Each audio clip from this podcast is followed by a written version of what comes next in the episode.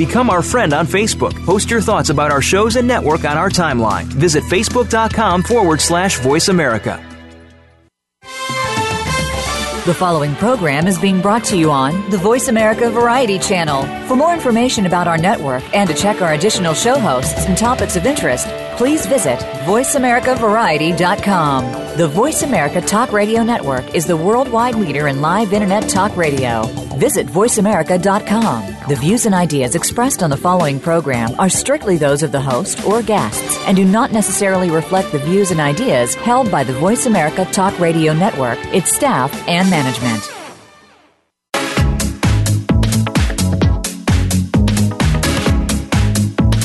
Welcome to the best thing on the internet, House Talk with Duncan Smythe. Whether you're planning to buy or sell a house, call in now with your question. Our goal is to help you with any real estate transaction. So turn off the cat videos and pay attention. Here's your host, Duncan Smythe.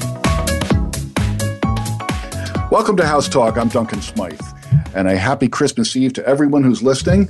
Our phone number is 866 472 5788. Uh, if you'd like to call in and tell me your favorite real estate related Christmas carol, yeah, I couldn't think of one either. So throw another log on the fireplace, grab a cup of eggnog, and gather the whole family around the Voice America mobile app because we're going to talk about home inspections. When a house goes under contract, uh, that is, after an offer has been accepted, uh, the buyer will schedule a home inspection, usually within a week or 10 days after any contract issues have been settled, that's the time to schedule a home inspection. Uh, your realtor will keep on top of that and tell you when it's time to proceed uh, with any inspections. The home inspection customarily includes several different things. It inclo- includes, of course, a structural inspection of the house, a termite or you know pest inspection, and depending on the region of the country you live in, uh, it will include a radon test. I'm not going to go into environmental, uh, a lot of environmental issues today, like radon and oil tanks and asbestos. I'm going to cover that on another program. But what I will talk about, also what may be included as part of a home inspection, is uh, a lead based paint inspection, a well test. That, of course, is an absolute must if you're drinking well water. Uh, a septic system inspection for those of you without city sewers and also, as needed, uh, if you have a pool, you want to get a pool inspection. Sometimes your home inspector will, will call for uh, further inspections of uh, for mold, for example, asbestos oil tank or a chimney. I'll go into that a little bit more in a few minutes. A structural inspector is going to spend several hours uh, examining the house for any potential problems. How long does it take? Wow. Uh, I've been to structural inspections that lasted about an hour, and I've been to structural inspections that lasted five hours. But I would have to say that two or three hours is typical if you're if you're calculating and budgeting your time, I would say probably two to three hours. The inspector is going to look for flaws, defects, any damage, maintenance problems, anything that might need repair. Uh, the inspector is also looking for compliance with current building codes. Uh, buyers, you should absolutely be there for this inspection. This is something you do not want to miss. You're going to learn a lot of important things about your new home and the inspector will make a lot of really valuable recommendations and maintenance suggestions. You really want to be there for that. Uh, his advice is really valuable to you as a buyer. To sellers, should you stay home for the inspection? Absolutely. I highly recommend that you be home for the inspection so you can be available to answer questions about the property, uh, about your maintenance to the property, about things you have done over the years. Because invariably, questions will come up. So I, I certainly recommend that the seller be there for that. If the home inspector finds potential problems beyond his expertise, he may recommend a specialist uh, to come in for an expert opinion. The good examples of this are mold and asbestos. They're Very, it's very common uh, that he'll call for a further inspection for mold or asbestos. One of the biggest mistakes you can make as a seller, uh, in my book, I call it a colossal mistake. That would be concealing the material defects of the house. Any defect or problem which could affect the value of the house must be disclosed to the buyers. In most states, laws mandate this, but it could also result in a lawsuit. Uh, attempting to conceal something is never to your advantage. A structural inspection will most likely reveal the problem, which must then be rectified, and it could possibly scare the buyers away if you try to conceal it, uh, because a buyer might consider that dishonest if you didn't tell them about something that was wrong with the house. It can also become more expensive when attorneys get involved because they're going to demand multiple estimates for the repair. So, you know, if you have knowledge of a structural defect and fail to disclose it, and it's discovered after the closing, the seller is probably facing a lawsuit. lawsuit. So it's a, a very bad situation to find yourself in. Most real estate companies are now using a seller disclosure statement. This is a document that's completed by sellers and presented to the buyer. It's a comprehensive questionnaire uh, in which the sellers reveal information about the house. Uh, sellers, you should complete this with absolute honesty to the best of your knowledge. Don't be intimidated. Uh, the seller disclosure is simply what you know about your house. Uh, and here's a good tip for any seller if you know of something that's wrong with the house, address the problem before you put the house on the market. Don't wait for it to become a problem. Okay, so home inspections normally cover the following things the structure, of course, what the inspector is looking for. He's going to examine the house, he's going to be looking for structural integrity, he's going to look at the walls, the ceilings, the siding on the outside of the house. Do you have wood siding? Do you have, uh, I mean, wood shingles? Do you have aluminum siding? Brick, possibly. He's going to be look, looking for cracks or breaks in that. Uh, is there, are there any, is there anything wrong with it? Just take a look at it. You can see yourself. He's going to be looking at all the windows of the house. Are they functioning? Do they open and close normally? And doors, of course. He's going to look at every door. Are there cracks? Is it in the frame? Does it open and close freely? These are all normal structural issues. Uh, he's going to check out your porch uh, and your deck and take a good look at your deck. Uh, is it rotting? Is there any deterioration? Because if the inspector's foot goes through the deck, that's, that's a bad situation. uh, he's going to examine your patio for cracks and that sort of thing. Stairways are a big thing, interior and exterior stairways. The inspector is going to take a very close look. Uh, railings should be on every staircase you have, whether it's coming up to your front door, your back door, to the first or second floor to the basement. There really should always be a railing for safety. That is a safety issue, and that will come up at a structural inspection. And railings should be solid. A lot of people don't pay attention to this if they don't use the railing frequently. But if you can put your hand on the railing and move it around like the stick shift in a car, that's too loose. It's got to be tightened up. It's got to be fixed. That is definitely a safety issue, and safety issues play a major role in a home inspection. He's going to examine the uh, sidewalks around the house. If you have sidewalks, uh, they're frequently cracked. That needs to be fixed. Uh, and sidewalks, it's very common for the roots of a tree to grow up under a sidewalk and raise it up. Have you seen that? That's pretty common. Uh, that needs to be fixed. That's absolutely a safety issue. Uh, the inspector is also going to look in the garage and in the driveway and so forth. Uh, inside the house, he's going to be looking for working smoke detectors and carbon monoxide detectors, but you really should have those functioning normally all the time. Uh, the foundation, he's going to examine the foundation. This includes the floors, the framing. He's going to spend a lot of time in the basement looking at the beams overhead, uh, load bearing beams, especially. Uh, he wants to make sure the structure is, po- structure is properly supported. While in the basement, he's going to be looking for water penetration also. Um, electrical service. The home inspector is going to uh, examine everything involving the electrical system, including the system type and the capacity, uh, any wiring that's visible. He's going to open your electric panel or panels if you have more than one. What he's looking for, he's looking for proper connections, he's looking for overloaded circuits, he's looking for code violations. Any, any sort of a code violation uh, is going to be flagged in his report. He's going to walk around the house and look at every electrical fixture, every switch, every receptacle. He's going to make sure you have GFCI outlets anywhere near a water source. GFCI stands for Ground Fault Circuit Interrupter. If you don't know what that means, it's required by code. It has to be anywhere near a water source so it will trip automatically if water is introduced. It's really important to have those. It is a huge safety issue. He's going to examine HVAC, uh, that's heating, ventilation, air conditioning. He'll look at the heating system, the air conditioning system. He's going to run them both because they have to be running in the proper temperature range. He's going to check the venting, the ductwork. Uh, he's going to check any maintenance records you might have. He's going to check the filters. Um, because the filters, of course, are a maintenance issue. You should change those very regularly. Uh, as a buyer, the question you want to ask is if it's not new, uh, how long is it going to last? You know, how long, how, how old is the furnace? How long is it likely to last? There are a lot of old furnaces in the country. People don't buy furnaces unless they have to. Uh, it's one of those. Uh, it's one of those items in the house that's pretty much invisible until it malfunctions. Nobody says, "Honey, let's go looking at furnaces this weekend." Uh, plumbing. He's going to examine anything involved with the plumbing system, including the hot water heater. Uh, as the buyer, you want to know how old that is. The average hot water leader, hot water heater life is about 10 years. Sometimes you'll squeeze out 12 or even 15 years, but uh, you really want to look to replace it when it's about 10 years old. He's going to be checking water pressure, uh, anything involved with the waste system, toilets, uh, sinks, fixtures, drains, valves. He's looking for leaks or anything faulty in the entire plumbing system.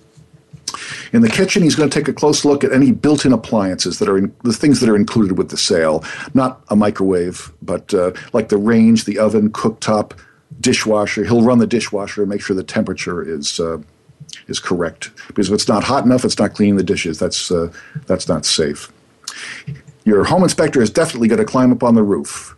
And uh, the first thing as a buyer you want to know is how old is the roof? How long is it going to last? Most roofs are, are good for at least 20 years, uh, but there are manufacturers out there uh, with, that are selling 30 and 40 year roofs. Better quality shingles last longer, but of course they cost more. But that's a good investment if you know you're going to stay in your house for a really long time. Get a good roof. He's going to examine roof shingles for cracking, chipping, curling. Uh, any of this indicates it's an older roof that may need replacement soon. Uh, it's very common for an inspector to say budget to replace. That's a common phrase you hear a home inspector use. The buyer's question how soon? If the roof is getting old, how soon does it need to be replaced? While the inspector's on the roof, he's going to be checking skylights, gutters, downspouts to make sure they're attached and functioning normally. Uh, chimneys and fireplaces, anything to do with a chimney, he's going to examine that inside and out. He wants to make sure the flue and the lining are in good condition in the chimney. He's going to check it for functionality. Are there any cracks? Are there any blockages in the chimney system?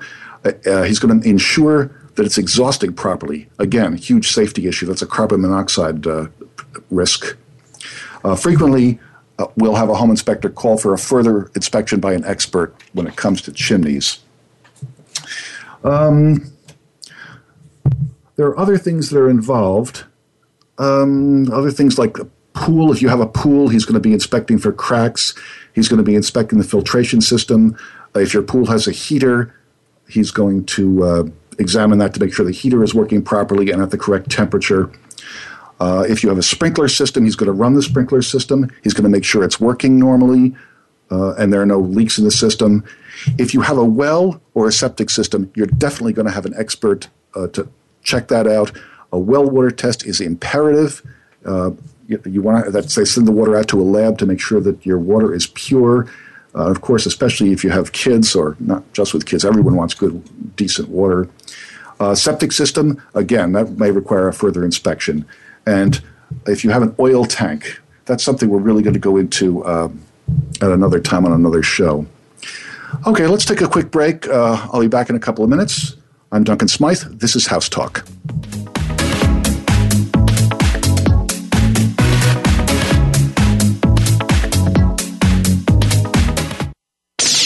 The Internet's number one talk station. Number one talk station. VoiceAmerica.com. Hi, I'm Joe Galita, president of Millennium Home Mortgage. We know that owning a home is the American dream, and we are here to make that dream come true for you. With years of experience and exceptional customer service, we will help you navigate the often murky waters of the mortgage industry, working hard to find a mortgage program that's best for you. For more information, go to mhmlender.com, Millennium Home Mortgage, the first place to go for a mortgage. If you like what you're hearing on the show today, or if you have a question or comment for Duncan, contact him on Twitter at HouseTalkGuy or email him at housetalkguy at gmail.com. Duncan's book, Colossal Mistakes Home Sellers Make, is available at colossalmistakes.com or through any online bookseller. Duncan can also help you choose an outstanding real estate agent in your area. If you'd like Duncan to recommend a great local realtor for you, go to his website, duncansmythe.com, and click on Recommend a Realtor. Voice America Network proudly presents The Catherine Zox Show for women, men, children, and families. Catherine magically combines her compassion, experience, and talent to bring listeners a show that's upbeat, informative, and yes, a little sassy. Tune in every Wednesday at 7 a.m. Pacific Time, 10 a.m. Eastern to The Catherine Zox Show on the Voice America channel. Many people are seeking to make a difference in the world, but few actually have the tools to do so. Every week, host Mary Beth Lodge and her guests will have you thinking forward and will give you the tips to keep your life, goals, priorities, and choices on track. The result is an easier, happier, and more inspired life. The name of the program is What Matters. Tune in every Wednesday at 9 a.m. Eastern Time, 6 a.m. Pacific Time on the Voice America Variety Channel. What really matters is the positive changes that you'll bring to your life and the world just by listening. Stimulating talk gets those synapses in the brain firing really fast. The time. The number one internet talk station where your opinion counts. VoiceAmerica.com.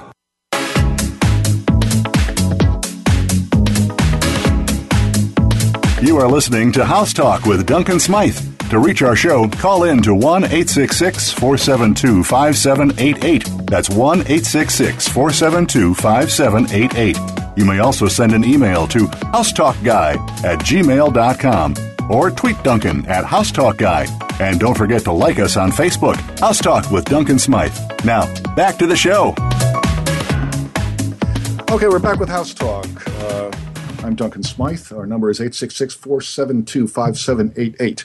We're talking about home inspections, and I want to talk a bit about uh, termites.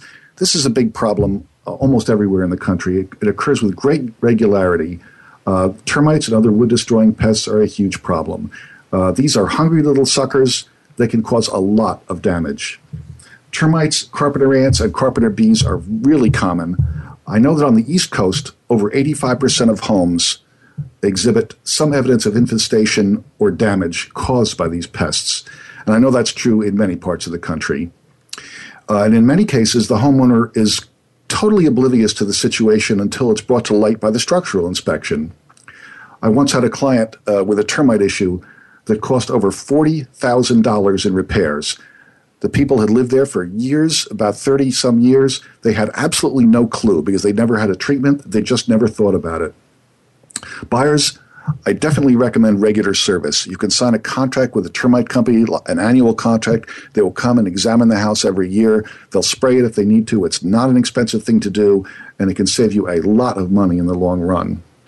Uh, this is a situation, if this arises in a structural inspection, the buyer will certainly demand remediation. Uh, in cases where there are pests but no damage is present, an exterminator can be called and he'll come to the house. This is usually not terribly expensive unless the inf- infestation is really widespread. However, uh, damage, as I said, damage caused over a period of many, many years can be extensive and expensive. The structural report, several days after the structural inspection is done, the inspector is going to send a report to the buyer. And this, for buyers, I really recommend you read this thoroughly, front to back, every word. It's got a lot of really great information, uh, care and maintenance suggestions. Uh, it's usually 20 or 30 to pages, 20 or 30 pages. It's, it's very comprehensive.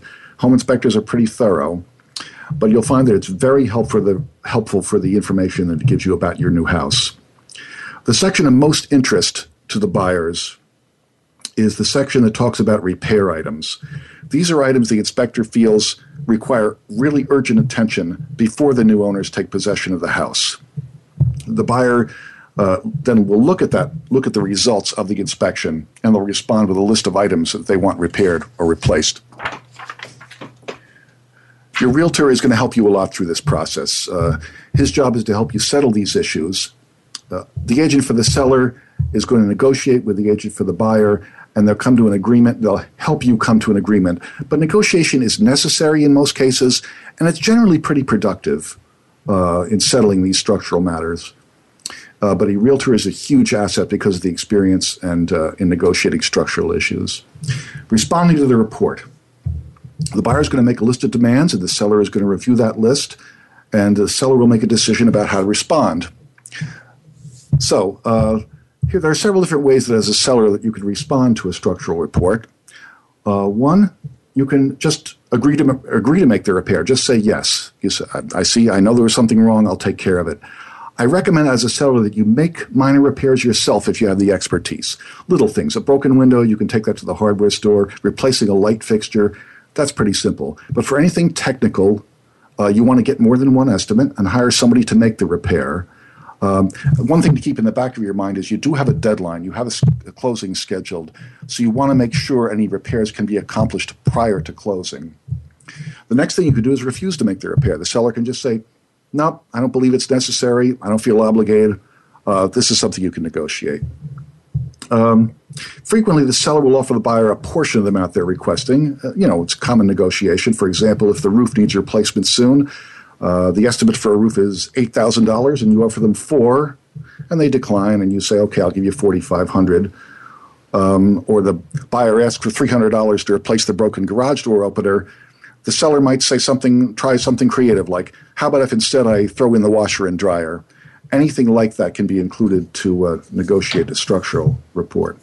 You can offer, what's common, commonly done is offering the buyers a credit at the closing. Uh, both parties would agree to this, and at the closing, the amount of money to make the repair is deducted from the purchase price and the buyers will have the work done after they take possession of the house. This is usually agreeable to buyers because they want to make the repair their own way or use their own person for the service. You know, my cousin is a plumber, something like that. There are pros and cons to this. When a repair of any kind is underway, the contractor doing the work may uncover additional problems, which then become the buyer's responsibility to fix because it's now their house. This could be a costly mistake, so it should be considered with caution. Uh, one other thing to remember is that municipal involvement may be necessary, permits may be needed, and that costs money. Um, and also, remember, a credit in lieu of making repair is not always possible. Some repairs may be re- required prior to closing by the homeowner's insurance company, such as an oil tank issue. They may not let you close unless you, uh, you know, unless you resolve that issue.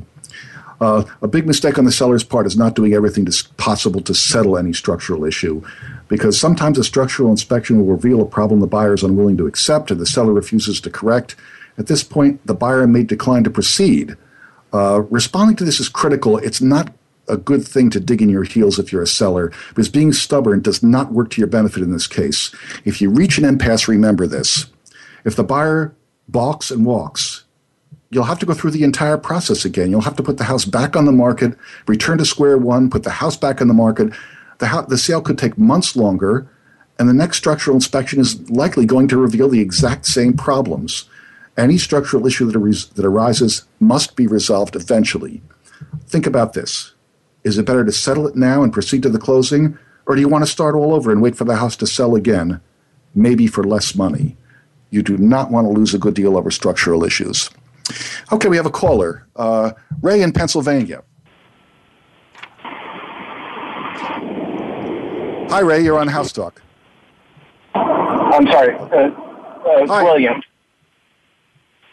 I'm sorry. Oh, I'm sorry, William in Pennsylvania. Hi. You're on House Hi. Talk. How you doing? Good. What's up? Happy holidays. Same Um, to you. so yeah, I was calling in. I've, I've been wrestling with the, the thought of uh, do I, you know, is this a good time of year, being the holidays and all that? Like, do you, do you want to put your house on the market now um, as a seller, and you know, where are the buyers at mentally during the holidays? And you know, I guess I don't know. Like, is a good time to be doing real estate or not a good time? That's a great question. And, you know, we get asked that a lot. And a lot of people want to put it off until after the holidays because they're involved with so many other things. But should you list your house during between the Thanksgiving and Christmas time? Absolutely. This is one of the best times to list a house. And I'll tell you why. A lot of folks don't want to get involved in real estate transactions for a variety of reasons during this time. Uh, sellers, they figure that no one's looking for a house during December. This is not true. Uh, buyers may be occupied with other concerns like family, religious activities, uh, shopping for Christmas. Let's face it, our lives are really busy during the holidays, uh, and this may deter people from getting involved in a real estate transaction. However, here are the facts. Sellers putting the house on the market are usually highly motivated during this time. That means they're selling because they have to, and they might have to do it quickly. Maybe they're in the market because they need to sell right away. They can't wait until January or February. This is definitely to the advantage of a buyer because the seller may be really negotiable and you could get a great deal. But it's also to the advantage of the seller to list their house now because buyers looking for a home in this time frame are generally anxious to buy or need to buy right now. Otherwise, they just wait until January. And also, the other big thing is that housing inventory is usually a little lower in December, whereas in January, we see a lot of new listings come on the market. And as a seller, which would you prefer? You tell me. Would you rather be uh, one of a few houses like yours on the market, or would you rather be one of many that show up in a search that are like your house? Your house might be the only one like yours on the market right now, and that's not going to be the case in January. Uh, good, good, good point. And actually, I was listening to the show a little bit earlier, and I, uh, you know, I know you noticed you were talking about home inspection issues. Yeah. And um, I guess I've heard through friends and other people, you know, sometimes I've, I've been advised that as a buyer, um, you know, that you want to, um, you know, give them a really good offer mm-hmm. and then get money back in the home inspection. Is that a good strategy, or is that not a good strategy? Now, I would st- that should be negotiated separately. There, that, those are two separate things. Negotiate the best price you can, rather than looking forward to the structural inspection and thinking, "Gee, maybe I can get money back during the structural." Make your best deal on the house first, because you know you might go to the structural and find nothing wrong, or on the other hand, you might get to the structural and it may the negotiation may not go the way you want to in the structural. So don't go into the structural thinking, "Oh, I'm going to get money back on my house, uh, on my like purchase a, price." A rebate involved. yeah, exactly, exactly. Well, have you recently bought a house? Or are you looking to Are you looking to sell yours soon? Uh, I I did buy a house recently, but I actually may be selling it soon, and, and hopefully, you know, uh, uh, trading up, so to speak. Mm-hmm. Um, did, any, so- did any interesting structural issues come up?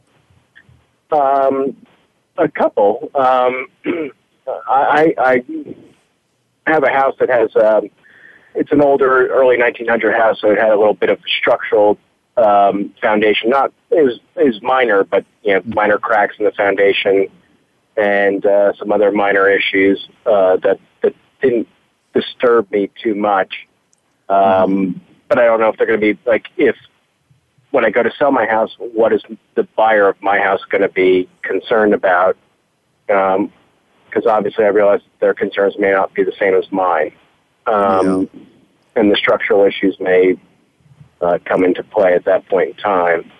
Uh, but uh, yeah, so but uh, you know, when people tell me, hey, you know, go in, uh, go in strong, and you can always backpedal on the structural issues. Um, I've had a couple of my friends tell me that, and I don't know how well that works. I feel like you're, you're kind of uh, presenting a false front. Yeah, that, that's that would that's that's a realtor's reaction when that happens because if a, if a seller if a buyer comes to me and says, "Listen, I'm going to offer this much, but I'm expecting to get five thousand dollars back when we do the structural inspection because I'm going to complain about everything," I would try to dissuade them from doing that. First of all, it's a little bit dishonest to do that. Uh, but I, I I really, it's kind of a sleazy tactic. That's the way I, I view it. Uh, but I don't think you you may not come up with uh, anything in the structural inspection that you can get money back for. Suppose you go to the structural inspection and everything with the house is fine, then you're stuck. You're not getting any money back. So make the best deal you can up front. Uh, negotiate strongly uh, during the, the home sale process, and uh, and you know get what you want at that point. How important are things like when you talk about structural, like um, you know, some houses have uh, sump pumps and French drains, and some don't. And depending on what part of the country you're in, it may, you may need it, you may not. Um, uh, is that something? I, I guess I don't know. How, how important is it to? I guess in this area where, where you're broadcasting from, what what, what do you? What's your opinion? Well, water is always an issue. That's not. I, I'm in the Northeast, but but water in your if you have a basement in your house and you've got water in it, that is absolutely an issue because that's a multitude of other problems, including mold can result from that. Plus, if you have water in your basement, that's not a usable basement. What good is a basement that gets water all the time? You can't use it. That's pointless to me. You really want to resolve that issue during the structural inspection. Did you have And- water in your basement? No, I don't. I'm I'm, I'm fortunate right now, but uh, uh, you know, when I bought the house, Mm-hmm. um, it had uh, pipes in the basement, um, you know, water pipes, gas lines, things like that, and they were um, uh, wrapped in asbestos. You know, Okay. I mean, they're cleanly wrapped, and uh, you know, but um, you know, Well, I'm going to I'm going to get into environmental concerns such as asbestos on a different show, but my Yeah, yeah, with I asbe- asbestos is one of those things that you don't do that yourself. You hire a professional to do that. That's what I was going to say. They, they they told me I need to get you know people to come in and, and deal Oh, with absolutely. that. What, what was the question? Like, because and then I had other people advise that, yo, you can just yeah take It care could, of it and it could be a dangerous situation because I've seen these these guys that handle asbestos, uh, asbestos remediators. They come in in spacesuits and and clean the whole house out, and they check the environmental air quality and all that st- sort of thing. So it's it's a pretty thorough uh, job. But there are certain things you really want to have done by a licensed professional that you don't want to try. I mean, you know, if there are just too many things that can go wrong with asbestos, you, you don't want to mess with that. um, obviously, since you're a realtor, I guess I when, as I go to look for my next house and, and, and sell the current house I'm in, Mm-hmm. um, what would be? I don't want to put a number on it, but let's say two, three, four, like uh, the things that you would say that, like when you're taking a client out as a buyer or you're representing a seller, uh, when it comes to structural issues, what what are the things that you're most concerned about? Like, what should I prepare myself as a as a seller and look for as a buyer? In in like, if you had to pick just a few, because I, I know there's Yeah, that's- I've done that's- before. There's a million I'm- things. Yeah, it's it's kind of a broad question, and I'm up against the clock. Uh, it's it's something that's that's a great question to sit down with a realtor when you're first sitting down with a realtor to buy a house or to sell a house. That's a great question, but it's it's too long an explanation I have time for now, and I'm going to have to go. Okay. Okay. All right. Well, no, pre- appreciate you uh, taking the call. Thank you. Yes, th- thanks so much for the call. You're on House Talk. Uh, we're going to No go to a quick break. I will be back shortly. I'm Duncan Smythe. This is House Talk.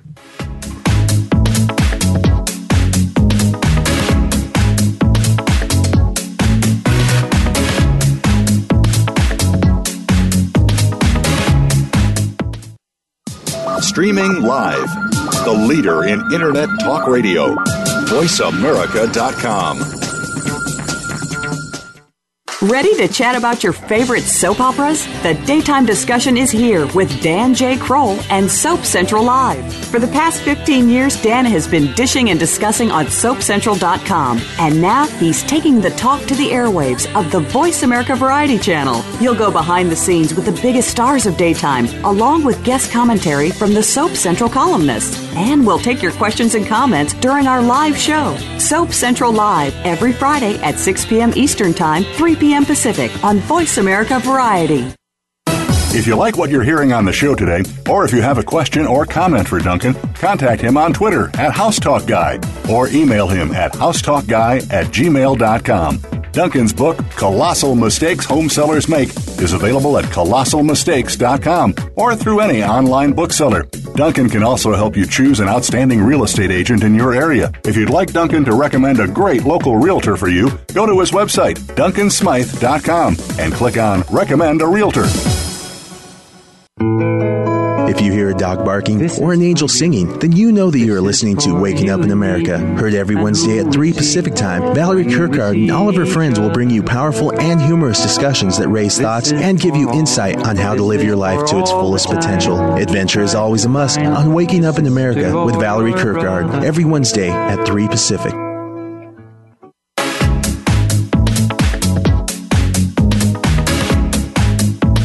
You are listening to House Talk with Duncan Smythe.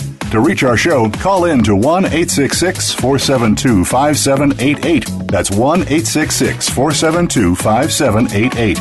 You may also send an email to housetalkguy at gmail.com or tweet Duncan at housetalkguy. And don't forget to like us on Facebook, House Talk with Duncan Smythe. Now, back to the show. Okay, we're back with House Talk. I'm Duncan Smythe. Let's take an email question. Ellen from Florida writes, What's the strangest thing that's happened to you in a real estate transaction? well, every realtor has a lot of great stories. Uh, one comes to mind that didn't actually happen to me. It happened to a close friend of mine who works in my office. Uh, she's an agent with a lot of experience. She's been around for 25 years, and she, for many years, she has specialized in distressed property, foreclosed properties, uh, th- that type of uh, property. Uh, she sold a house in a rundown neighborhood in a really, it was just a really bad section of town. She sold the house just after a very heavy snowfall. Now, this house, um, I almost hesitate to call it a house. It was an abandoned structure. Uh, you would call it a crack house. It had been a crack house that was frequented by drug users. It had been boarded up and closed up for a long time. but her investor wanted to buy it to, you know, he was going to fix it up and flip it. She closed the deal quickly, and when they went about a month later, they went to the house for a walkthrough on the day of the closing.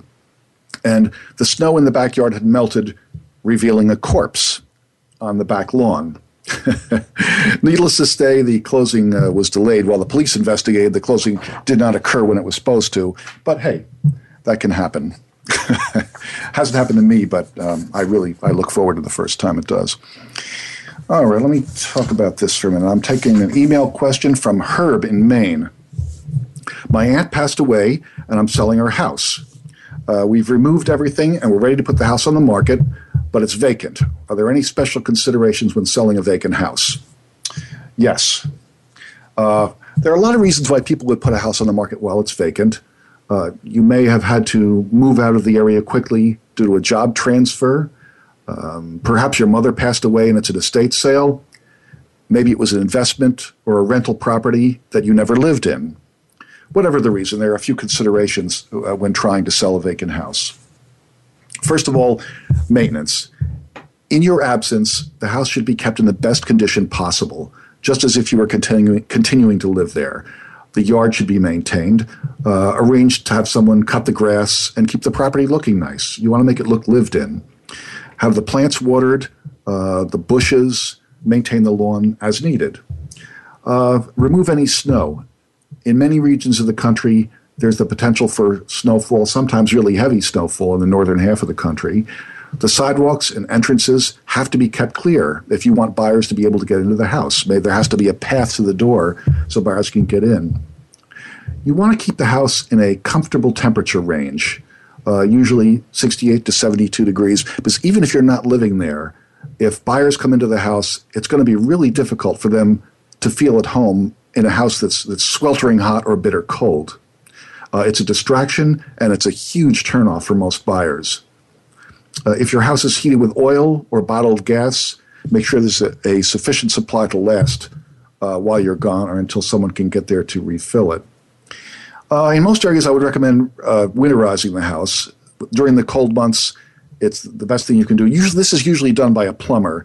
Uh, the way it works is a plumber comes into the house, turns off the main water source, uh, and flushes the pipes to empty them. Uh, this is done to ensure that pipes don't freeze. Because if pipes freeze and rupture, that's a problem. Uh, if this, unless this has happened to you, you have no idea what a nightmare it is to have uh, ruptured pipes in your house. If they can flood the downstairs, they can flood the main level. To come home from vacation uh, to a living room with six inches of water is, as I said, it is definitely a nightmare. Every realtor I know has a horror story about someone returning from vacation and finding that. Make sure your homeowner's insurance is in effect uh, if the house is not occupied. You do not want to let your homeowner's insurance lapse because things can happen to an unoccupied house. You know that. Uh, security is an issue, uh, hopefully, not a major problem in your area. Uh, it's still wise, however, to take a few precautions. Whenever possible, it's best to make the house appear to be occupied. The first thing you can do for security, and by far the best thing, is to tell your neighbors. If you're going to be away, talk to your neighbors, let them know the house will be vacant, and ask them to watch for any unusual or suspicious activity. Be sure they have your contact numbers to reach you if there is an emergency. Uh, put the lights on timers. Um, I, I, recommend putting several on timers. Those timers are pretty cheap. I would recommend putting several lights on timers. And I, I definitely recommend one in the bathroom because if a burglar is watching the house and sees a light in the bathroom going on and off, he may assume someone is at home. Uh, in particularly crime prone neighborhoods, uh, consider putting a radio on a timer. Uh, a lot of people believe someone is home if they hear a sound coming from the house. So if you have a radio on a timer, uh, like a talk station, someone someone may walk up to a window and hear a voice and immediately walk away. That's not a bad uh, strategy. If a friend or neighbor is checking the house regularly, have them turn different lights on and off every day. Uh, newspaper and mail delivery. Uh, not everybody's getting newspapers delivered anymore, but you want to have mail forwarded or picked up by a friend or a neighbor. Uh, although you, even if you're not getting a newspaper delivery, a lot of areas have these shopper type newspapers that are free and they throw them into everyone's driveway. Well, nothing screams "We're not home" louder than six of those sitting in your driveway. So you want to you want to get rid of those. Um, in some areas of the country, I remember when I was younger, we used to do this. You you notify the local police if you're going away. In smaller towns, this they may still do this. They may still keep a log of the homes of people who are on vacation or away on business, and if anything happens, they would have the contact information uh, to call you. Okay, uh, we have a call. Diane in New Jersey. Hi, Duncan. I love your show. Oh, hi, Diane. Welcome to House Talk. Can you hear me? Hello. Can you hear me? I guess you can't hear me. Diane, can you hear me? Hello. Diane, do you, are you in a bad cell? I, I'm I'm hearing her say hello. That's um, no. Okay, the the call dropped. Well, maybe you should call back. Let's take it. Let's take another email uh, question. I got. Okay, let's maybe we can get Diane back. We'll give that a shot. I have an email question from Judy in Colorado. Judy writes, "What's the difference between a short sale and a foreclosure?" That's a pretty good question, and that's a problem that's unfortunately uh, all too common right now. Uh, a short sale occurs when you're planning to sell your home, but you owe more money than your home is worth. Uh, if I put it another way, the actual market value of your property is less than you owe on your mortgage. That's uh, and there are several ways to deal with this. Uh, oh, Diane is back. Let's take the call while she's on the line. Diane. Yes. Hi, Duncan. I'm sorry. We apparently dropped the call. Oh, on, I'm so sorry. Maybe it was okay. something I did. You're on hey. Duncan. I'm just wondering. Um, I'm a first-time home buyer, and I'm getting really confused on how to go about everything because I'm Okay. different people are telling me different things. What would you suggest is the first thing that I should do? Well, me and my husband should do um, before we, you know, start start the process, um, or you know, what what's the first thing should we do? Okay, the very first step I recommend when anyone is in a buying situation, it's their first time, is you want to meet with a mortgage banker, mortgage broker, a banker. You want to get pre approved for a mortgage. That's different from pre-qualification. You want to get a pre-approval from a from a bank or mortgage company. And what that means is you're going to sit down with a mortgage banker and he's going to talk to you and he's going to run your credit, he's going to check your pay stubs, that kind of stuff. And that's that is going to be your first step. Okay. The other thing I want to know is that now we have thirty thousand dollars to put down. Okay. Um, my parents seem to think that's not enough, and that we should wait another year. But I really don't want to wait another year. What's your suggestion on that? Or how do you feel? Well, here's the problem with waiting. I've heard people say that before. Let's wait and save up more money, or let's wait until we have more money. You have no idea what the housing market is going to do between now and next year. I don't know. That's a crystal ball question. I have no idea. Houses may go up a bit in value, and you would have lost all the time you wasted while you were saving up more money. The house might have gone up more than that in value. So I don't recommend that. I recommend buying when you can and buy what you can afford. Uh, but but as you sit down with a mortgage broker, uh, he is going to tell you what you can afford to spend and how much the payments would be, and that's going to give you a great comfort level. Okay. Approximately, I know you probably don't know the exact amount, but how approximately how much is closing cost on a house? Because that's another thing. Because that's all we have is the thirty thousand. Yeah. Well, closing costs uh, usually are in the range of $5,000, but some of that is negotiable because when you're negotiating to buy a house, you can sometimes uh, request that the seller pay some of the closing costs. That's very commonly done. Uh, and that's a negotiation point. You can say, listen, we're buying your house, but we want, it, want you to give us back a couple of thousand dollars in closing costs. And that's a great question for a realtor when you sit down with a realtor. Okay. Um, approximately, um, do you know what the interest rate is right about now, or is that something that kind of varies too? It, it varies constantly, but uh, last week the 30 year fixed rate was about four and a quarter. And, uh, you know, we're, I'm coming up against the clock. I've got to take a break. Can you hold on and I'll talk to you after the break? Sure. Thanks, Diane. Okay, uh, let's go to a break. I'll be back in a couple of minutes. I'm Duncan Smythe. This is House Talk.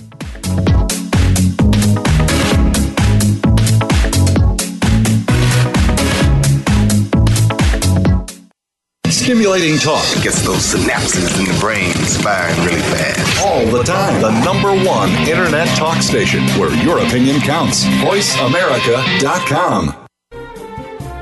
Hi, I'm Joe Galita, president of Millennium Home Mortgage. We know that owning a home is the American dream, and we are here to make that dream come true for you. With years of experience and exceptional customer service, we will help you navigate the often murky waters of the mortgage industry, working hard to find a mortgage program that's best for you. For more information, go to mhmlender.com, Millennium Home Mortgage, the first place to go for a mortgage. Do the adventures of Indiana Jones leave you curious about this exotic and unusual profession? If so, don't miss Indiana Jones Myth, Reality, and 21st Century Archaeology with Dr. Joseph Schuldenrein. You'll learn about forensics, ancient civilizations, and human origins. Listen to Dr. Schuldenrein and colleagues discuss their excavations and related archaeological topics, ranging from the unique to the sublime, and yes, even the mundane. Indiana Jones Myth, Reality, and 21st Century Archaeology, live Wednesday, 6 p.m. Eastern, 3 p.m. Pacific Time on Voice America Variety. Tune in every week for Impact Africa with host Tope Fajanbasi. Get ready to be inspired by the people, stories, and opportunities in Africa. We're a community of Africans and friends of Africa living all over the world. Together, we'll celebrate the continent's successes and help provide solutions to some of its greatest challenges. Impact Africa can be heard every Thursday at 7 p.m. Eastern Time, 4 p.m. Pacific Time on the Voice America Variety Channel. Together, we'll discover that the real Africa is more than what you hear about. If you like what you're hearing on the show today, or if you have a question or comment for Duncan, contact him on Twitter at HouseTalkGuy or email him at housetalkguy at gmail.com. Duncan's book, Colossal Mistakes Home Sellers Make, is available at colossalmistakes.com or through any online bookseller. Duncan can also help you choose an outstanding real estate agent in your area. If you'd like Duncan to recommend a great local realtor for you, go to his website, duncansmythe.com, and click on Recommend a Realtor. Streaming live, the leader in Internet talk radio, voiceamerica.com.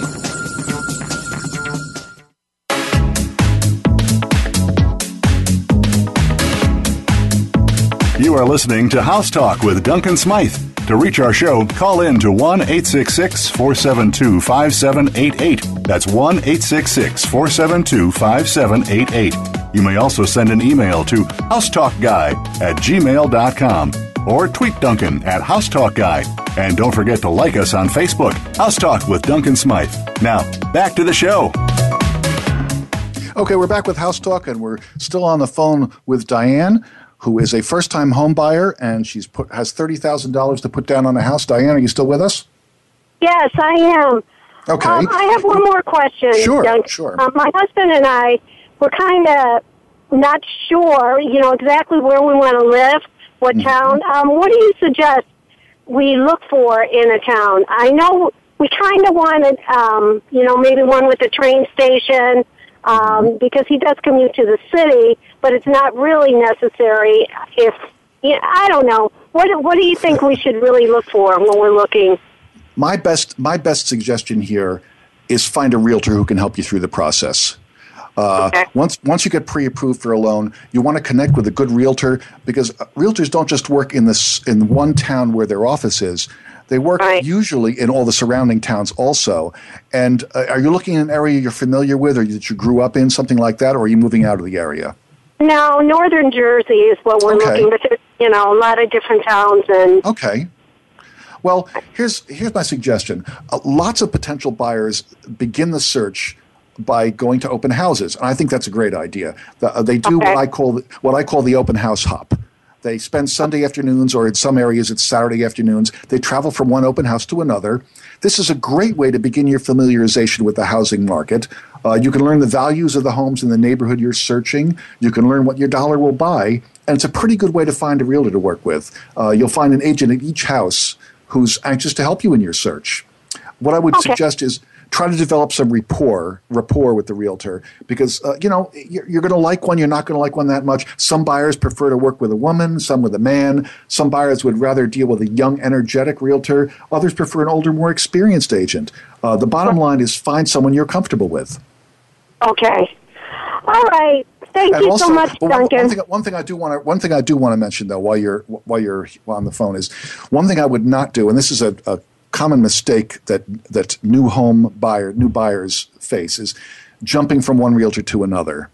Uh, that's Right. something that I would say every realtor has experienced th- this, and once you choose a realtor you like, stick with her. Don't go to six open. I, I wouldn't go to six open houses and ask each realtor to help you find a house. This usually backfires. Uh, if you have one person representing you, that agent will devote herself entirely to help you find a house. She'll search through new homes on the market every day. She'll call you, email you when a house comes on the market that meets your criteria and your budget. Uh, but Right. if you jump if you jump from one agent to another, you're not going to get good service from any of them. Uh, most realtors, you know, in most towns, the realtors know each other and they talk to each other. The instant they find out that they're both working for the same client, you know what happens? They both drop you. You're, uh, you're wasting Right. their time. No, no agent wants to work with a buyer who's who's talking to every realtor in town. It's really unfair and it's really disloyal, but it's never to your benefit as a buyer. Think about this, Diane. If you uh, would you go to a different doctor every time you were sick? No. Would you take your car to a different mechanic every time it needed service? Of course Right. not. You want Right. the person who understands your needs and knows you. It's the same thing with a realtor. Now, that doesn't mean you have to stick with a realtor who's not serving you well. Right. If your, real, if your realtor isn't staying in contact or you find out your realtor has not been keeping you informed about houses on the market, it's okay to switch. But jumping around does not work in your favor. Okay, so you're saying like if I go to one town and I'm thinking about another town that I should still stick with the same realtor, right? Sure. Yeah, I would ask the realtor what areas on first meeting if you're going to meet a realtor at an open house. On first Okay. meeting, I would say, "What towns do you work in?" and tell me a little bit about the towns. Any good realtor knows all about the surrounding towns. They know about the school systems. They know about the values of the houses in the town. Oh. And, and if you say to them, listen, I've got 30000 to put down, I've met with a mortgage person, I have this much money to spend, this is my, uh, my budget, uh, which town am I best looking in? And the realtor will tell you, well, town X, little high for your budget. Town Y, schools aren't so great. I suggest town C. Town, you know, that's the better that's the better choice for you in your budget. And that's that's the best way to start. A realtor is a really valuable resource in that case. Now they know the taxes and everything too, so Oh, absolutely. Uh, a, a good Oh. realtor, and, and in, in most cases, uh, a, a realtor doesn't always have uh, you know a computer with them at, at an open house, but say, listen, email me some more listings, and when you get home from your house hunt, uh, the realtor will email you a, a, a you know whatever is currently on the market that's in your price range, and that's that's to your benefit too, because you might not you might end up buying something totally different when you what you originally started looking at. That's pretty common, actually. Okay, now the only place then what I should do, I should look in the newspaper for the open houses or on the website. Is that the best thing to do to look for open houses on Mhm. Sunday?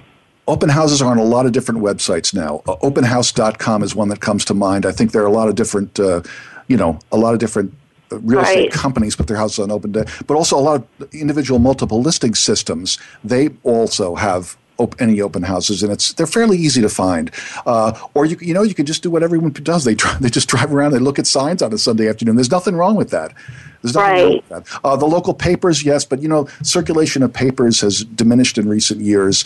And although uh, most real estate companies still advertise in the paper, it's a good, it's a great uh, resource to find uh, something you're looking for. Uh, and to go back to what you're talking about about uh, about uh, thirty thousand dollars down, uh, it used to be that you had to put 20% down on a house. That is absolutely not true anymore. When you meet with a mortgage broker, he's going to tell you what you can afford to spend. And sometimes, uh, you know, uh, even after the housing market crashed between 07 and 09, uh, once again, you can put 3% down. If you have good credit, you can buy a house with as little as 3% down. There are FHA loans available. There are VA loans available if someone in your home is a, uh, is a veteran. Uh, so th- there are lots of financial options for you. But you Okay. want to explore that first. Okay, that's the first thing I'm going to do because we do have good credit. But Mhm. the, you know, right now that's all. And what you said about the twenty percent, that's what my parents were saying. You have to have twenty percent, and that's not going to be in much house. Yeah, But, that's, okay. that- that's kind of an old chestnut right now. There, uh, twenty percent. I, I do I recommend that you put twenty percent down? Sure, but if you're buying a, a five hundred thousand dollar house, who has hundred thousand dollars in the bank? Not a lot of people have that, and you know it's. Uh, yeah. So you buy what you can afford. And, and uh, Diane, I think you'll find something you really like. But here's another suggestion. If you have any trouble finding a realtor um, in the area you're looking, you can go to my website, duncansmythe.com, click on recommend a realtor, and I will be glad to recommend a great local realtor in your neighborhood. Okay. Thank you so much, Duncan. Okay, I'm, I'm coming to the end. I got to go. Thanks a lot for calling, Diane. Okay. Thank you. Bye. Okay, I started to talk about uh, short sales and foreclosures, but it looks like uh, we are out of time for that right now. We're up against the clock. We're coming to the end. So let me see what's up for next week. Um, yeah, you want to definitely want to join me next week. Our opening topic will be Help! I'm living in my parents' basement. are you looking to move out? How do you start looking for a place to rent? Should you use a realtor? What are the initial costs of renting an apartment? How much of your total income should you spend on housing? Do you need renter's insurance? How much deposit will you need? Uh, there are pet issues. You're going to have to buy furniture. Uh, learn everything you need to know when taking that first step out of the nest. Call me with your questions about renting. That's next week at the same time, 6 p.m. Eastern, 3 p.m. Pacific, here on the Voice America channel. I'd like to thank my engineer, Justin Jackman, and my executive producer, Brandy Jackson. Uh, if you missed any part of today's show or you want to listen again, go to my show page here on voiceamerica.com. Merry Christmas to everyone. I'm Duncan Smythe. This has been House Talk.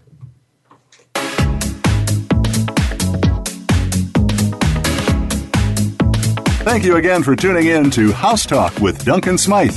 Like us on Facebook and join us again next Tuesday at 3 p.m. Pacific Time, 6 p.m. Eastern Time on the Voice America Variety Channel. Have a great week.